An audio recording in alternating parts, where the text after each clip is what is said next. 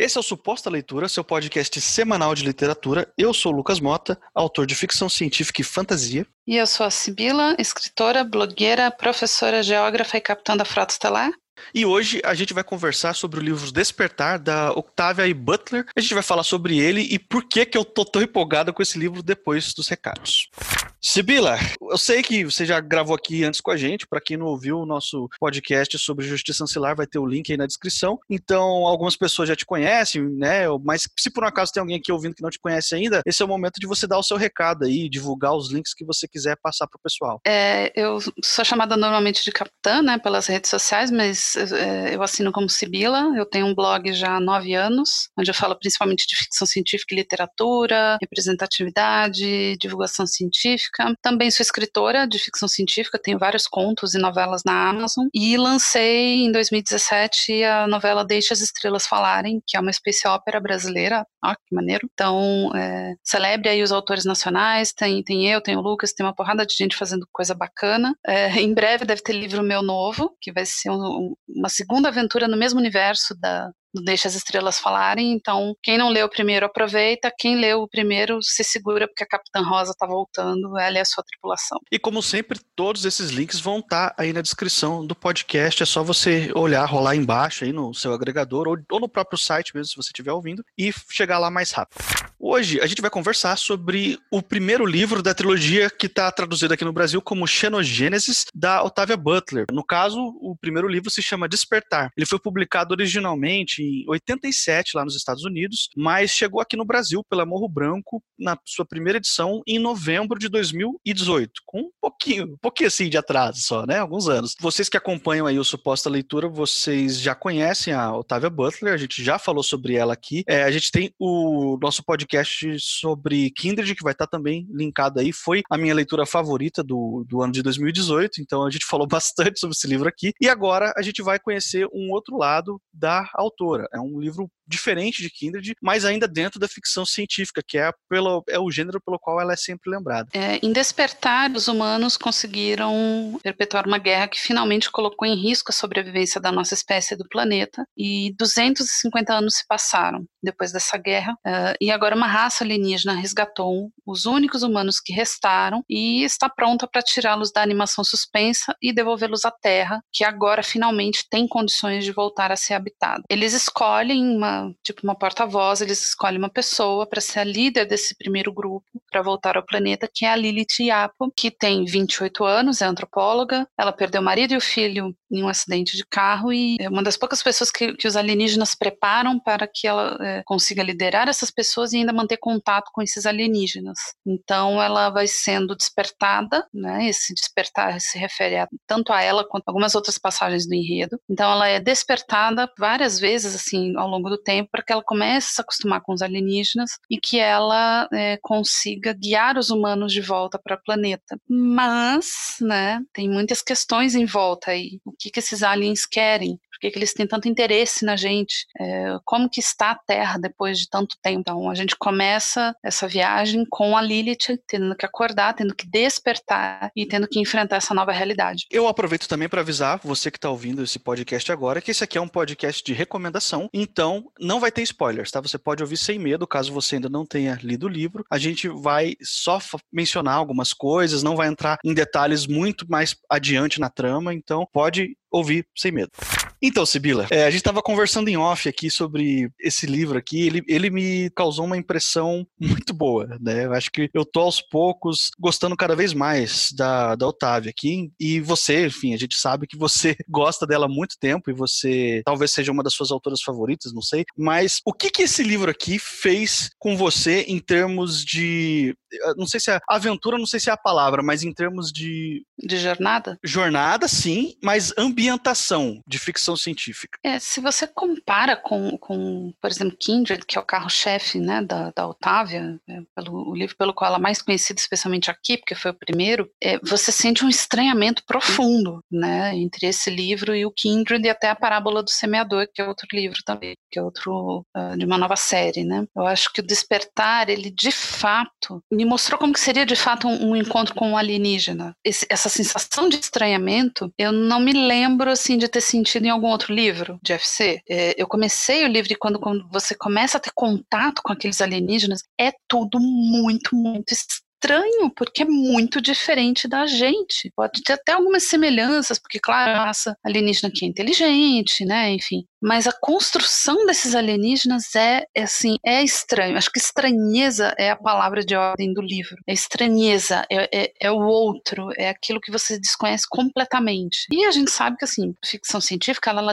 ela lida com o outro, né? O que, que é Frankenstein no romance? É o outro. E o outro pode vir na, nas mais variadas formas. Pode ser um alienígena, pode ser um robô, pode ser um androide. Tem, tem, tem várias formas de você lidar com o outro, até zumbi. Mas esse foi o, o assim, é o, é o, exemplo de ficção científica que eu senti esse estranhamento da mesma forma como eu senti quando eu vi o, o filme A Chegada, por exemplo. É esse estranhamento, é essa sensação de que você está vendo algo que é muitíssimo, quase que totalmente diferente de você. E, e eu sinto eu sinto falta de uma FC assim, né, com essa, essa estranheza. Eu acho que a Otávia acertou no, no ato, assim, foi, no, foi cirúrgica. Como que você se sentiu? Ah, eu eu vou copiar tudo que você falou, é isso aí mesmo.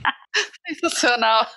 é, mas então, mas é porque eu me senti assim também. Esse, esse, sentimento, eu gosto, a minha, a minha esposa fala, ela zoa, eu fala que eu gosto de livro esquisito, de, de ler coisas, quanto mais estranho, melhor. E, e esse livro aqui, meu Deus do céu, eu adorei ele, assim, sabe? É, é, essa sensação que você estava descrevendo de você ser apresentado, porque hoje em dia, na literatura, na cultura pop, cinema, até videogame e tal, a gente tem a presença de alienígenas. Quase sempre esses alienígenas são humanoides, são próximos a nós, alguns falam o nosso idioma, e por nosso idioma eu quero dizer, eles falam inglês, porque é sempre um americano achando que o mundo inteiro fala inglês, né? Então, é, tem, tem, tem essa tentativa, da tentativa não, mas esse caminho natural da cultura pop de trazer a figura do alienígena para próximo do ser humano, cada vez menos alienígena, né? E quando a gente pega uma obra que não é uma obra que foi escrita, sei lá, mês passado, isso aqui é de 87, sabe? E causa, a gente lendo hoje, com tudo que já foi produzido na cultura pop depois, e ela ainda causa estranhamento, eu acho que ela foi realmente, assim, cirúrgica na tentativa dela. Mas além do estranhamento, tem um outro sentimento que me despertou o tempo todo. Esse livro, ele tá dividido em quatro partes, que é um negócio que acontece no Kindred também, que a Otávia divide em partes o romance dela aqui, e cada parte tem uma etapa da jornada da Lilith, da protagonista, e cada, cada uma dessas etapas ela possui um desafio e tem algum elemento de estranheza muito grande acontecendo nessa etapa, que é o, vamos dizer assim, que é o tema central da, da, daquela parte do livro, mas em todas elas o sentimento que permite permeou comigo durante a leitura inteira, além da estranheza, foi a tensão. Aquela sensação de, de medo, um pouquinho de paranoia, um pouquinho de apreensão. Ó, oh, vai acontecer alguma coisa. Eu não sei exatamente o que, que é que vai acontecer. Não há nada que eu possa fazer. Eu estou aqui e não há nada que eu possa fazer para evitar isso. Não importa o quanto eu tente. E, assim, a minha única tentativa de escapar disso talvez seja me matando. O livro me pegou muito com esse sentimento que mistura estranheza com essa tensão crescente, assim assim, esse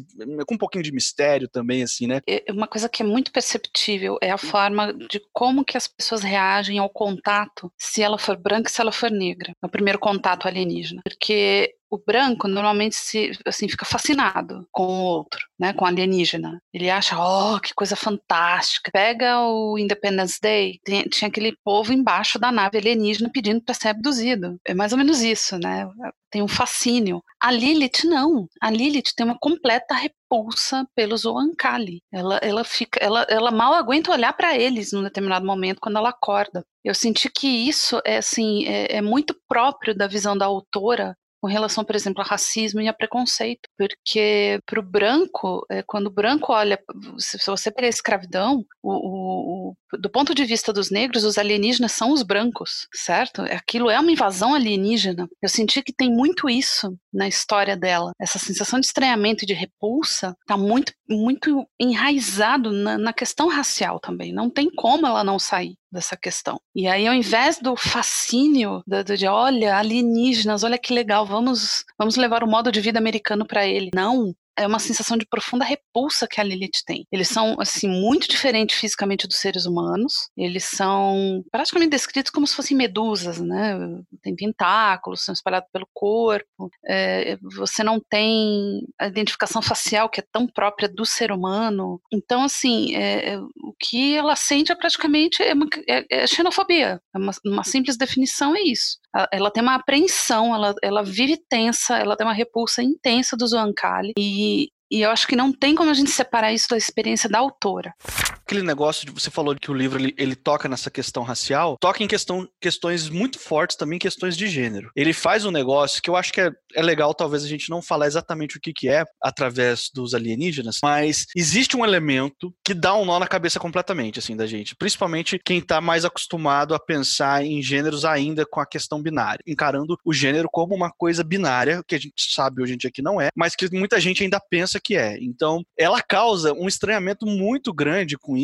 Tem até assim, depois, né, nessa edição aqui da Morro Branco, no final, tem uma lista de questionamentos, assim, que eles colocam, ó, essa obra aqui levanta esses questionamentos aqui. É uma lista enorme, tem um monte de coisa, um monte de reflexão, mas não é obrigatório você ler essa lista, né, ou refletir a respeito dela, é só um opcional para quem gosta, né? São 15 reflexões. 15 reflexões que a Morro Branco traz aqui depois do texto. Não contempla tudo, porque eu ainda fiquei pensando em algumas coisas que não estão citadas aqui, então essa é uma obra que ela mexe com questões muito, ao mesmo tempo que simples, que fazem fazem parte do nosso dia a dia, mas profundas, entendeu? que elas mexem com muitas das nossas crenças e muitos dos nossos costumes e da nossa própria cultura também. Então, essa questão racial, essa questão de gênero, a questão de trabalho escravo, a gente pode colocar aí também. A questão, por exemplo, você falou na sua sinopse que a Lilith é escolhida para ser o porta-voz dos humanos. E como que os humanos começam a se comportar quando eles descobrem que a Lilith vai representar eles e vai guiar e ensinar eles? E como que os homens humanos reagem quando descobrem que quem está liderando é uma mulher e quem tem informações privilegiadas sobre o, aquela cultura alienígena e o que eles vão fazer é uma mulher. Então, é muito interessante como a Otávia consegue falar de muitas questões ao mesmo tempo, sem, sem pesar. A história é muito interessante, ela empurra você para frente, pelo menos para mim foi assim. Ela me empurrou para frente o tempo todo. E ao mesmo tempo eu tava assim, meu Deus, eu, isso fala disso, isso fala daquilo, fala daquilo outro também. Então, eu acho que aqui a gente tem um livro que é uma ficção científica na sua melhor forma forma, tanto em, em, termos de ambientação, na estranheza, que a gente já falou, quanto em termos de reflexão filosófica. É um, uma obra riquíssima, não? É, eu também acho. E, e, e mesmo que tendo tenha sido escrito nos anos 80, você não sente que a obra assim ficou datada, porque é tão estranho, é tão extremo da estranheza que você não sente que essa história datou. É diferente de você pegar, por exemplo, 1984, em que você tem tubos pneumáticos para transmitir mensagem, e você hoje, né, um adolescente de hoje não vai entender o que é um tubo pneumático, mas se você pega despertar daqui 30 anos, você ainda vai ter essa sensação de estranheza. Cara, isso é genial. São poucas pessoas, você tem que ser muito muito hábil em fazer uma coisa que não consiga ser datado, ainda mais na velocidade com que as coisas datam hoje em dia. O celular de dois anos atrás já não vale mais, né? Já não, já tá travando dois anos depois. Você sabe que eu tive que ir na internet buscar uma arte do Zoancali? É muito, é muito interessante isso, porque se você vê um alien num filme, é, essa imagem vai ficar cristalizada para todo mundo. Mas se você imagina um Ancali, cada um imagina, vai imaginar uma coisa diferente. É brilhante, cara, é brilhante isso a forma como ela descreve, como eles se comportam. Eu, eu fui atrás de outras imagens para ver se eu conseguia compor melhor a minha, tipo isso, sabe? Eu fiz a mesma coisa, inclusive vai ter linkado aí na descrição. Você fez escrever uma resenha lá no pro seu blog, o Momentum Saga, sobre esse livro e você coloca uma dessas imagens no meio da resenha para explicando isso, né, que a, a, da estranheza é tão grande que é difícil pra gente imaginar, porque ele foge da imagem alien genérico cultura pop, entendeu? Que a gente tem hoje em dia. É, eu achei melhor colocar a imagem até para ajudar as pessoas a, a, entender a questão da estranheza. Falou, olha, você vai pegar esse livro, é isso aqui, é algo parecido com isso aqui. Agora vai fundo aí, se diverte e, e vê o que, que você consegue tirar disso. Eu estou muito curiosa para ler o próximo volume, assim, muito curiosa mesmo. Eu não sei que tipo de estranhezas mais ela vai poder trazer pra gente, porque, nossa, eu, eu saí dessa, dessa leitura totalmente assim, mind blowing, né? Pum! A cabeça explode, assim, uau! É uma pena que demorou tanto tempo, né, para chegar aqui, só isso. Mas o, o segundo, que é o Ritos de Passagem, já está disponível no Brasil, viu? Eu imagino que ela vai lançar a trilogia inteira, né, a, a, a Morro Branco. Então, o final, ele é um final que deixa você muito no desespero de, meu Deus, eu quero saber o que vai acontecer. Eu achei que ficou aberto. Sim, mas, mas eu vou dizer, pelo menos para mim, qual que foi a principal razão desse final ter me dado essa sensação de quero mais, assim, que é a quebra de expectativa. O final, ele tem uma quebra de expectativa tão, tão grande, assim, e não é um banho de água fria. Ele não acaba com a graça do livro. Não é isso. Não é essa quebra de expectativa tosca, mal feita que, que a gente vê em alguns lugares por aí. É uma quebra de expectativa, assim, você passa o livro inteiro esperando por um certo acontecimento que ela menciona desde o começo. Ela joga pistas que levam a crer que aquilo é certeza que vai acontecer. E chega numa hora, não acontece e tem uma boa razão para não acontecer. Tem uma razão excelente para não acontecer e ainda por cima tem um agravante. Tem um, um, outro negócio que acontece com a protagonista que fala: Ó, isso que ia acontecer com você não vai mais agora. Então, isso me deixou totalmente assim: Meu Deus, eu preciso saber o que vai acontecer. Eu tô esperando esse segundo livro aí, né? Você sabe que eu fui atrás da, da sinopse dos outros livros, né? Eu falei, cara, eu não, não posso morrer com isso aqui agora. Eu fui, fui atrás e li. E, e aí eu falei assim: Ok, eu estou mais preparada, mas ainda assim eu preciso desesperadamente ler o próximo. Não dá pra, não dá pra ficar só na sinopse, não. É, felizmente, é, se eu não me engano, ela terminou essa trilogia, né? Que é Despertar, é, Despertar Ritos de Passagem e Mago, o terceiro. Eu acho que foi a Parábola do Semeador que ela não terminou, ela morreu antes, infelizmente. Então a Parábola do Semeador também era uma trilogia, mas ela estava fazendo o terceiro e ela infelizmente morreu. Então acho que a família optou por não, não chamar um ghostwriter, assim, ou, ou um autor convidado para terminar o terceiro. Então você vai terminar só no segundo. Mas eu acho que a trilogia Xenogênese ela conseguiu terminar. Então, assim, né, roendo unhas para que ela chegue íntegra, todos os três aqui. Nossa, eu também tô super assim, porque sabe que saga é aquela coisa, a gente gosta de ler, a gente vai atrás, mas às vezes tem umas sagas aí que bate aquela sensação de, ah, mano, você estragou tudo, era melhor ficar só no primeiro, né? É, infelizmente tem saga que faz isso. Caraca! Mas ó, eu tô confiando no Otávio e vou até abrir meu coração aqui falar um negócio que até então eu não tinha falado em público, mas durante muito tempo o meu autor favorito era o Cornwell, o Bernard Cornwell, que eu acho que ele escreve ficção histórica como poucas pessoas, acho que ele é muito bom. Ele, ele enfim, eu gosto do, do, do, estilo dele, dos livros dele, até mesmo com os pequenos é, pequenos vícios que ele tem, que me incomodam um pouco em outros autores, mas nele eu perdoo porque, enfim, ele acaba me conquistando por outras coisas. Mas quando eu li Kindred, eu olhei assim para os livros do Cornel que eu tenho aqui na prateleira e falei assim, é, Cornel, eu acho que não vai dar para você não, eu acho que a Otávia, eu acho que a Otávia vai roubar esse lugar. Eu falei, eu vou ler, tenho que ler mais um dela porque eu não vou trocar de favorito assim por um livro. Eu preciso pelo menos ter dois para ter certeza que não é só um livro bom que ela escreveu, mas que o estilo dela realmente me cativou tanto. E agora, com toda certeza, eu posso dizer, Otávia é a minha nova favorita. Cornell é o segundo colocado ficou para baixo agora. eu gosto muito do Cornell porque eu adoro romance histórico, adoro. E eu já li muita coisa do, nossa, eu li bastante coisa do Cornell. Mas, assim, é, não posso dizer que ele é o meu favorito. Eu acho que ele é bom fazendo o que ele faz ali. Mas ele não me representa. Eu acho que é isso. Eu gosto do que ele faz, mas ele não me representa. Se, eu, se você me perguntar, ah, que autora ou autoras você, você sente que te representa? A Otávio, certeza que eu acho que demorou muito para chegar, mas finalmente chegou e ela está sendo muito bem é, editada e lançada pela Morro Branco. A Morro Branco, assim, tá de parabéns. Foi muito difícil a negociação para trazer as obras da, da Otávia aqui, por causa do espólio, né, da, dos direitos da autora, questão familiar, quem que ia ficar com os direitos, o espólio, etc. Mas finalmente ela trouxe a Becky Chambers, que sai pela Dark Side. Ela já tem dois livros aqui, acho que o terceiro está para chegar também. a Cameron Hurley, que infelizmente eu não sei por que caralhos não tem nenhum livro dela publicado aqui. E a N.K. James. Eu acho que essas quatro autoras são aquelas que eu posso te dizer com a mais absoluta certeza, olha, leia que você vai gostar, porque não tem o que você desgostar dessas mulheres, entendeu? Se, você lê, você, ai meu Deus, que coisa maravilhosa, eu me encontrei aqui. É assim que eu me sinto quando eu leio esses livros. O Scouse, por exemplo, eu gosto muito do Scouse, mas ele ainda não me representa. Eu indico tudo mais, mas eu sinto que para mim ele não me representa. Se você perguntar o que que me representa, são essas quatro mulheres que eu citei. E chegamos ao fim aqui desse podcast. Se por um acaso esse é o primeiro suposta leitura que você está ouvindo, eu quero te lembrar que esse aqui é um podcast semanal. Toda semana um episódio novo de mais ou menos 20 minutos de duração, publicado às quartas-feiras, sempre, sempre falando sobre algum livro, algum assunto dentro do universo literário. Você pode assinar o nosso feed no agregador da sua preferência, iTunes, Castbox, Pocket Casts. Estamos no Spotify também, tem link para tudo isso na descrição. Você pode também encontrar a gente nas redes sociais, no Twitter e no Instagram, no arroba suposta leitura. Ou se você preferir, você pode mandar um e-mail pra gente no supostaleitura.gmail.com. Eu sou o Lucas Mota, também tô no Twitter e no Instagram, no arroba mrlucasmota. E eu sou a Sibila, você encontra captando momentumsaga.com, momentumsaga, tudo junto.com. Lá estão todas as redes da Capitã, eu tô principalmente pelo Twitter, pelo Instagram. Também tenho, é, tenho duas páginas no Facebook, uma do blog e uma pessoal minha de escritora. Então dá um pulinho por lá. Procure os nossos e-books, a gente tá pelo, pela Amazon, dê uma valorizada nos autores nacionais, porque a gente tá produzindo muita coisa boa e, assim, muita coisa barata também. Com menos de uma passagem de ônibus você compra os nossos e-books. Então, dê uma valorizada no nosso trabalho. Uh, eu também apresento, junto do Marcelo e da Luciana, lá no, no, no portal Terceira Terra, o podcast Holodeck, que é de ficção científica Star Trek, e o Espada e Planeta, onde a gente fala de literatura. É, eles estão suspensos no momento, porque o Marcelo foi fazer uma revisão geral na nave, teve que desmontar a nave e agora está remontando ela inteira. Mas a gente deve voltar com novos episódios em breve. Esse foi o Suposta Leitura. Até semana que vem.